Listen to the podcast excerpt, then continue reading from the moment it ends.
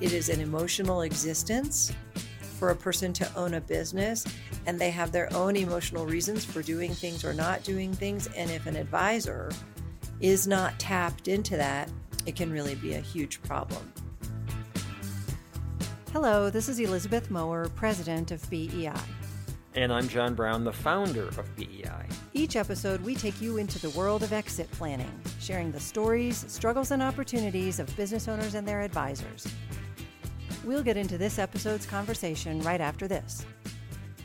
As an advisor, you have the technical skills to assist business owners in exit planning.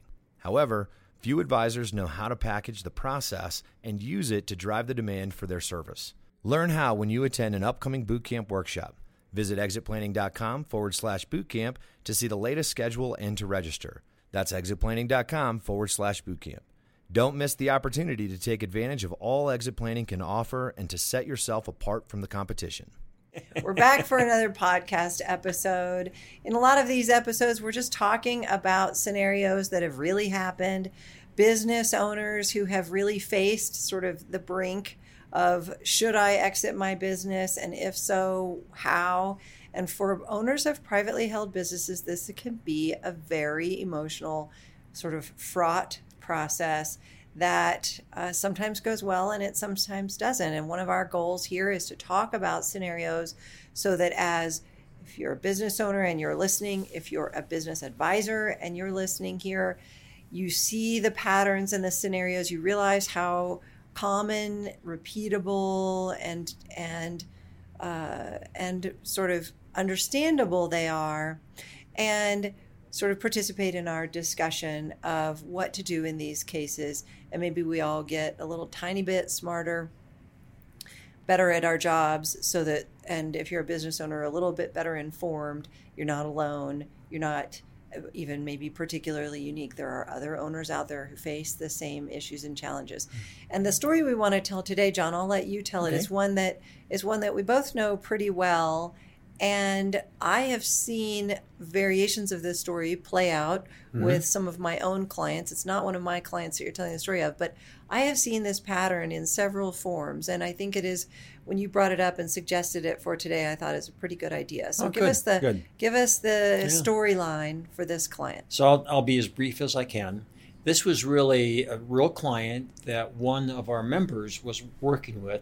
The client had decided that he wanted to sell his business uh, retained our, our member who promptly went out and found a great investment banking firm. And long story short, they went to market. The investment banker thought the business could sell for four or five million dollars. It was fine with the owner. They went to market, and within a short time of going to market, they received the first offer. It was a controlled auction process of about $7 million. So the investment banker was pretty thrilled. Our member thought it was a good idea, calls up the business owner, didn't get him, left a message.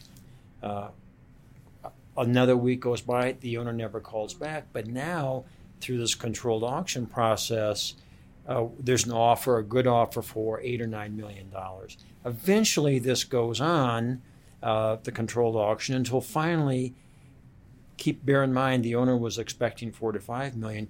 The purchase cash purchase price offer was twelve million dollars.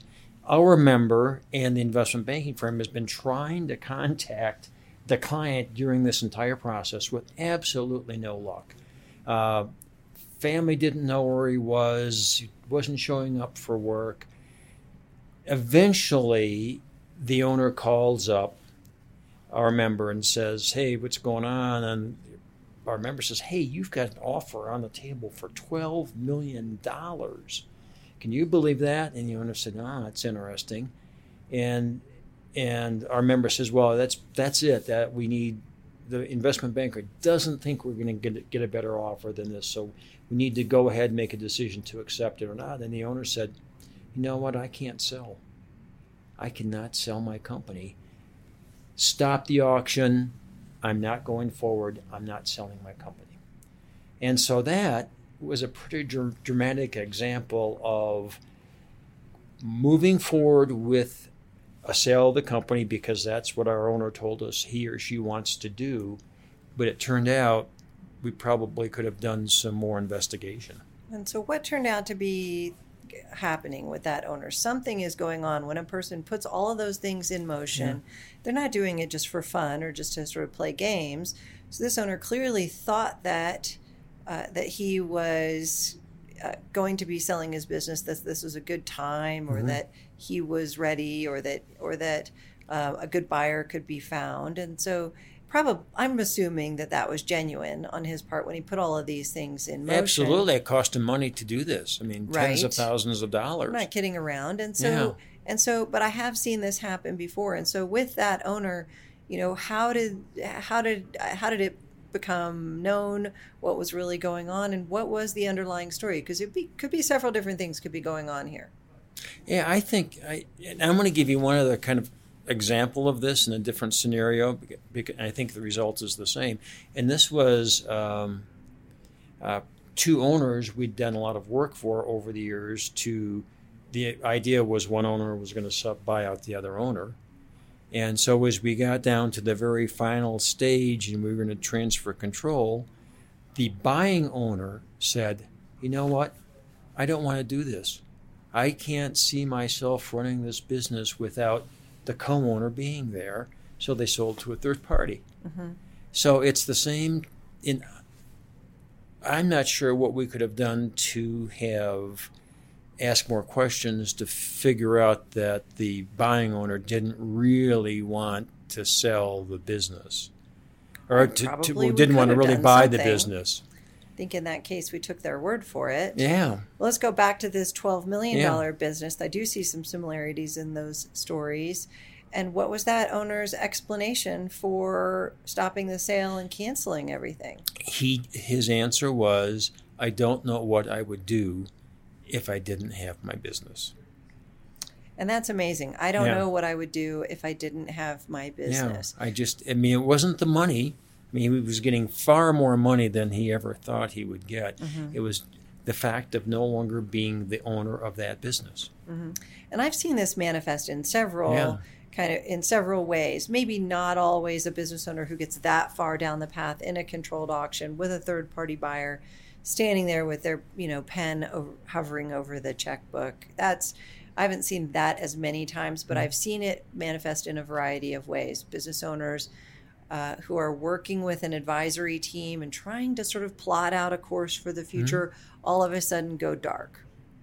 Uh, we've also seen, I've seen in some of my conversations with uh, business advisors, they will sometimes see a business owner effectively sabotage their own planning process by sort of starting a fight with a co owner or starting a fight with the other family members who are in the business or uh, sort of manufacturing a big issue that everyone mm-hmm. really can see is not that big of an issue and then making a big stink or, about or it. Or being very difficult when the third party sale process is going on and being yes. rude to the buyer, things like that. That's not that uncommon. Right. Overly picky. Oh, well, you know, they wore, you know, brown shoes instead of black. Yeah. I just don't know if I need that yeah. kind of a buyer taking over my company. And so you can see it in all these different kinds of ways. And so now we're saying, okay, this is not that unusual. Business owners are emotionally attached, right, to their businesses. That's mm-hmm. that is very very common.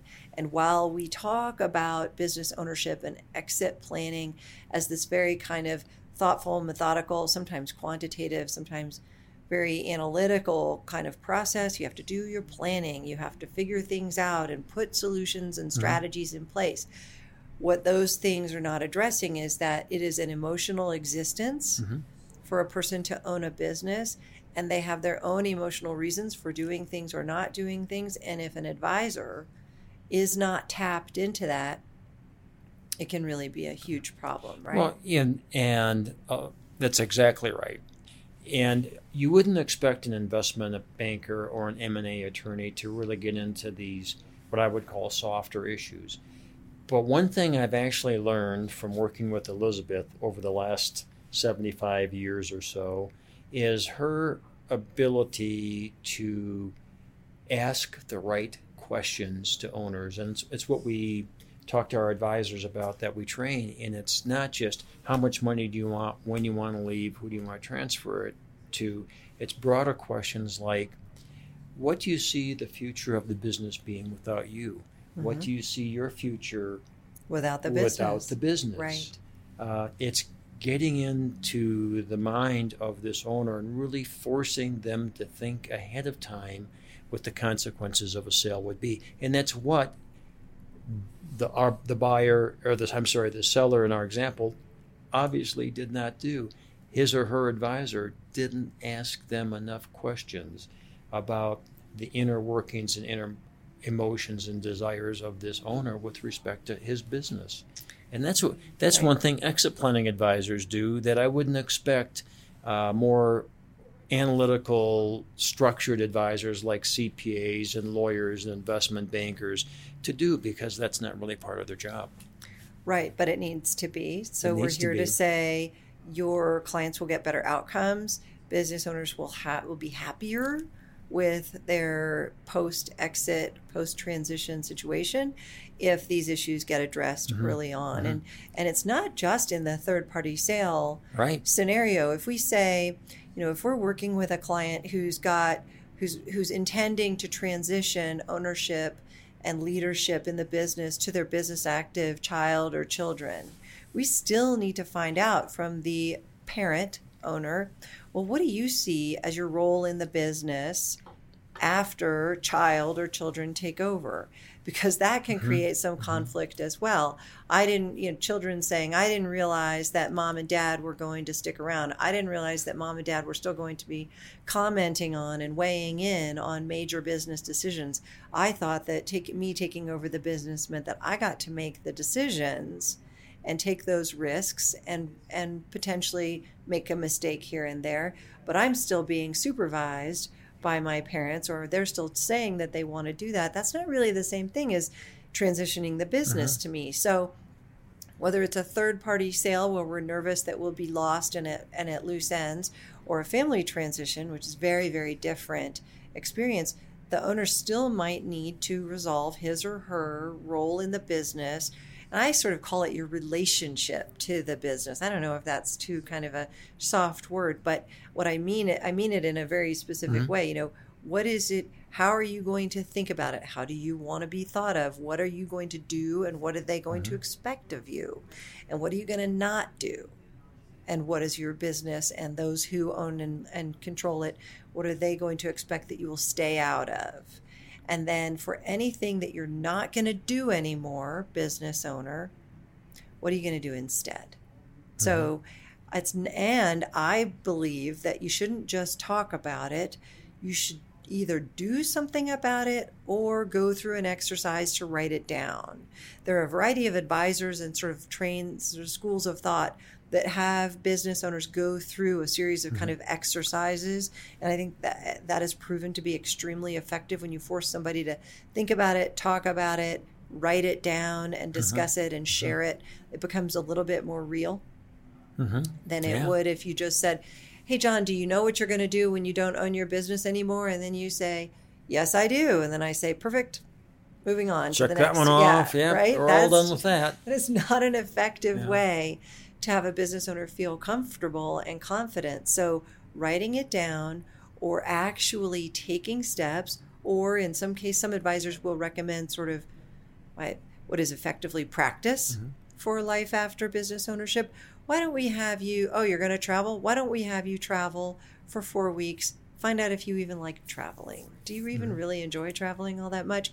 Or you're going to start another business? Well, why don't we pre start that other business now? Let's work it out, write a Mhm. business plan, get some things in place so that you can really feel committed and you can hit the ground running once you trans out, transition out of this business. So, John, what other things, you know, if we're going, if we're working with an owner and we want to have a sense of confidence that the owner is going to feel good about the transition and feel, you know, sort of fulfilled or busy or happy Mhm. or successful afterwards, what else can we do or what else can advisors be talking about or questions can they ask or what else are you going to recommend in training so Well- that these issues get addressed? So, in answering, I guess the, the first thing I would say is that when you start asking questions like this, the one result is you will have, if you're the advisor, a, a deeper relationship with the owner.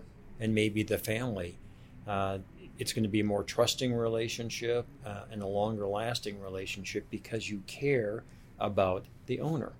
It's not just about the money, it's just not just about the trans- transaction and so on.